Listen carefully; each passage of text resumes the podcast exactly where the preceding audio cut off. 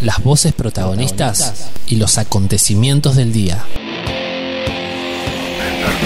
Porque todo esto pasó a la luz del sol. A la luz del sol.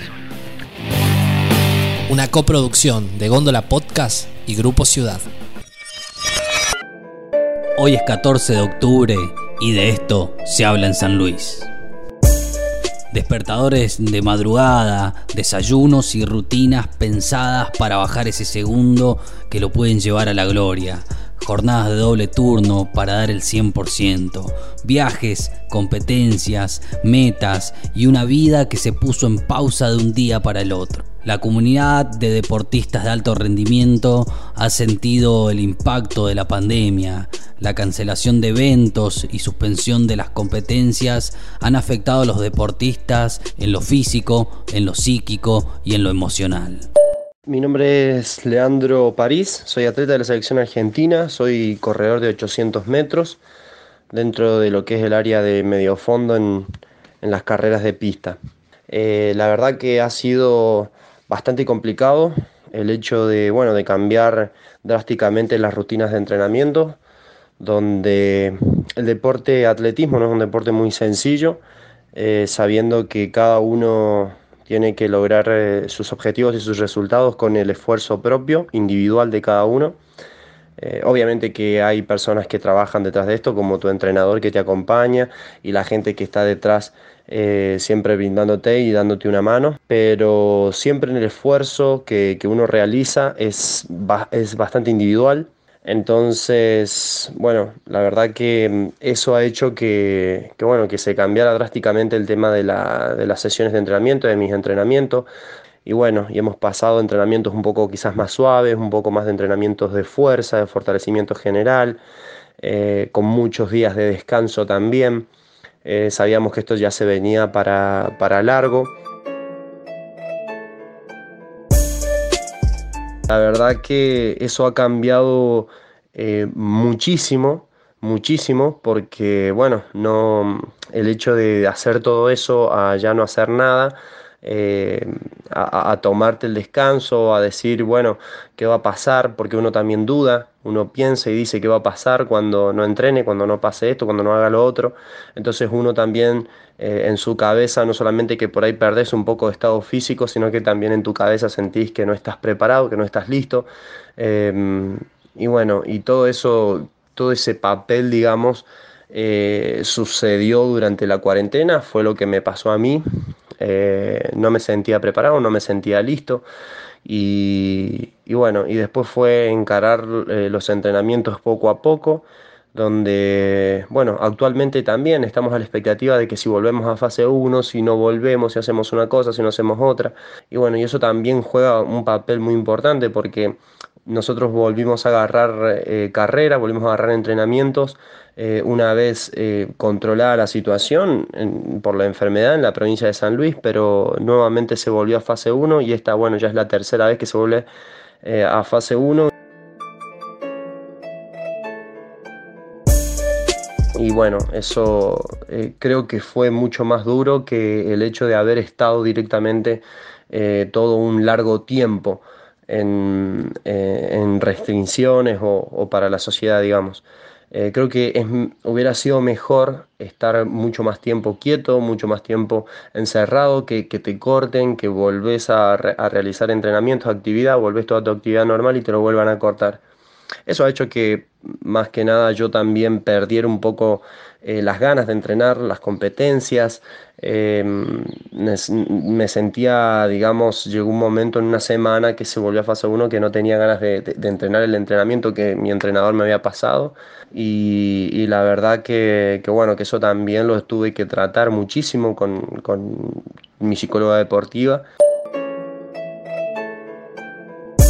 Sebastián Solano, rider profesional de BMX Freestyle de la provincia de San Luis e integrante de la selección argentina de BMX Freestyle, nos cuenta las dificultades que viene atravesando como deportista. Personalmente, bueno, el Parque de las Naciones permanece cerrado prácticamente desde el día cero de cuarentena, eh, así que lo que es nuestro principal lugar y centro de entrenamientos, tanto mío como el de todos los chicos que practicamos la disciplina, está, está cerrado.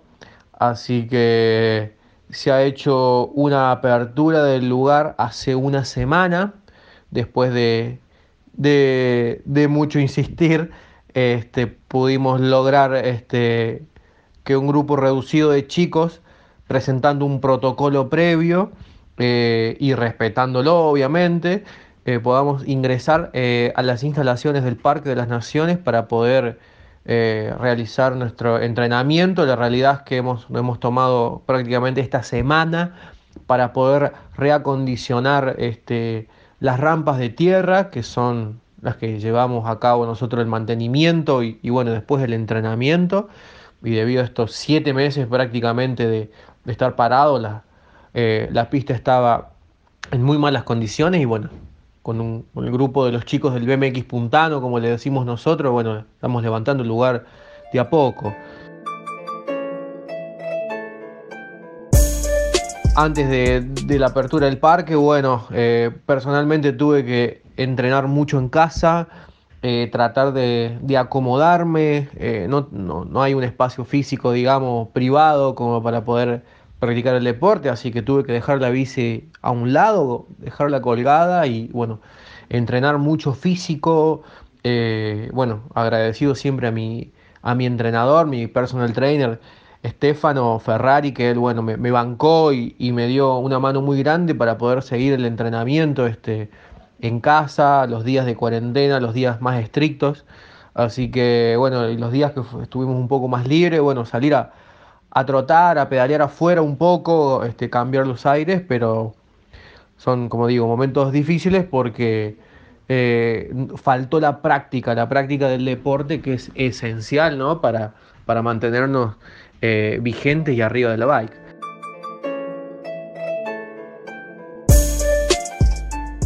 Bueno, además de lo, de lo físico, ¿no? Quizás un poco eh, en la cabeza, en lo sentimental también juega en contra esto de no poder entrenar, de, ver que como quizás por ahí otros riders eh, número uno, elite, ¿no? Por así decirlo, eh, tienen sus parques propios y, pueden seguir entrenando a pesar de la pandemia y, uno se la tiene que rebuscar y es súper difícil y eso sí es desmotivador porque uno se siente en desventaja eh, estando en casa y por más de que uno entrene y haga las cosas este, bien, eh, físicamente hablando, hace falta este, el entrenamiento de la bici, así que, pero bueno, no, en ningún momento empecé, pensé en bajar los brazos o mucho menos, todo lo contrario, creo que eh, voy a volver mucho más fuerte y, con muchas más ganas que antes, ¿no? Creo que de eso sirvió todo esto.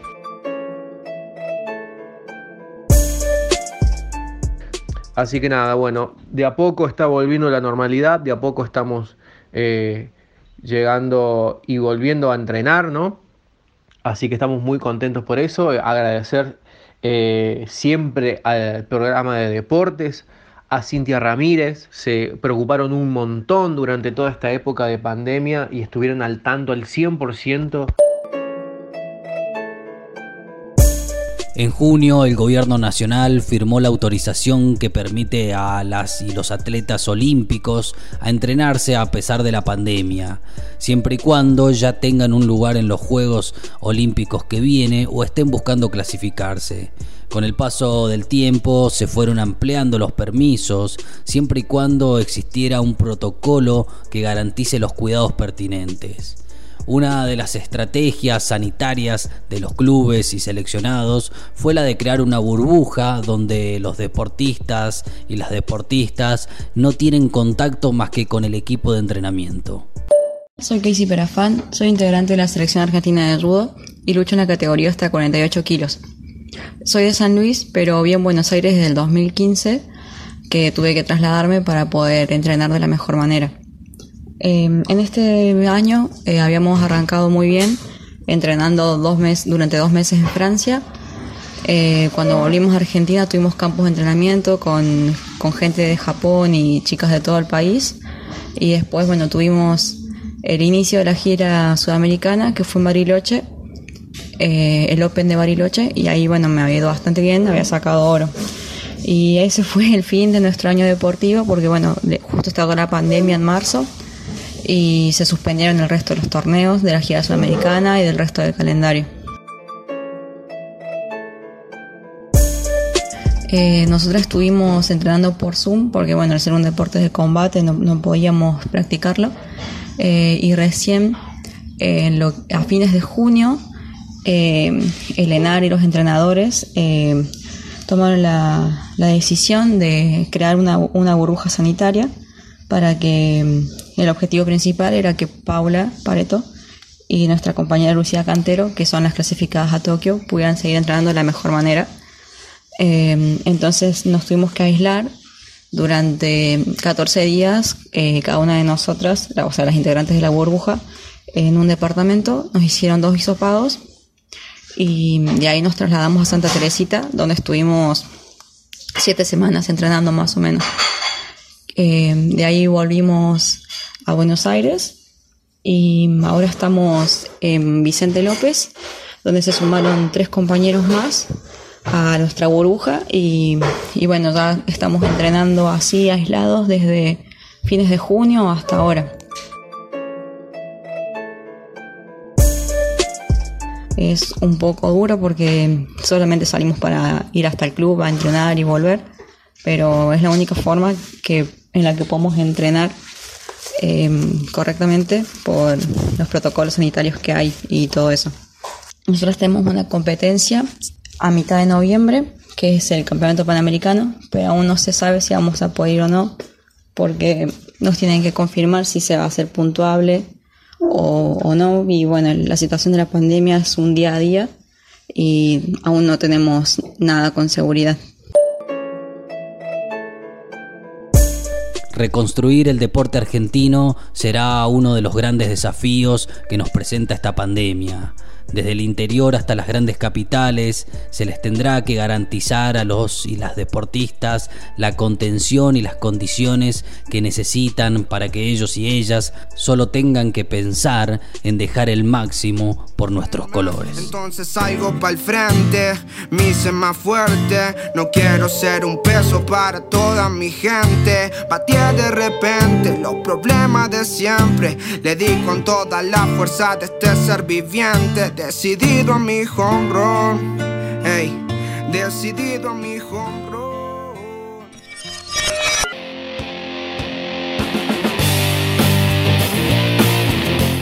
Y esto también pasó a la luz del sol. Docentes universitarios inician un apagón y desconexión total por 48 horas. En San Luis, la Asociación Docente Universitaria, ADU, confirmó su adhesión a la medida de fuerza por 48 horas. Comienza el canje de las estampillas escolares, ahorro para mi futuro. El gobierno de San Luis, a través del Ministerio de Educación, comunicó que desde el miércoles 14 de octubre hasta el 27 del mismo mes, más de 600 chicos de distintas localidades de la provincia podrán canjear las estampillas escolares. El campus de la ULP sumó una nutricionista especializada en deporte. La nutricionista Natalia Belsunce se sumó al equipo de trabajo del campus de la ULP con el foco puesto en los deportistas de alto rendimiento.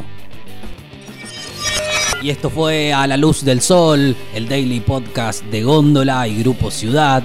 En la producción Jonathan Gaciro, en la edición Darío López quien les habla, Luciano Illesca, y nos volveremos a encontrar mañana 8 de la noche en todas las plataformas para repasar todo lo que pasa en San Luis.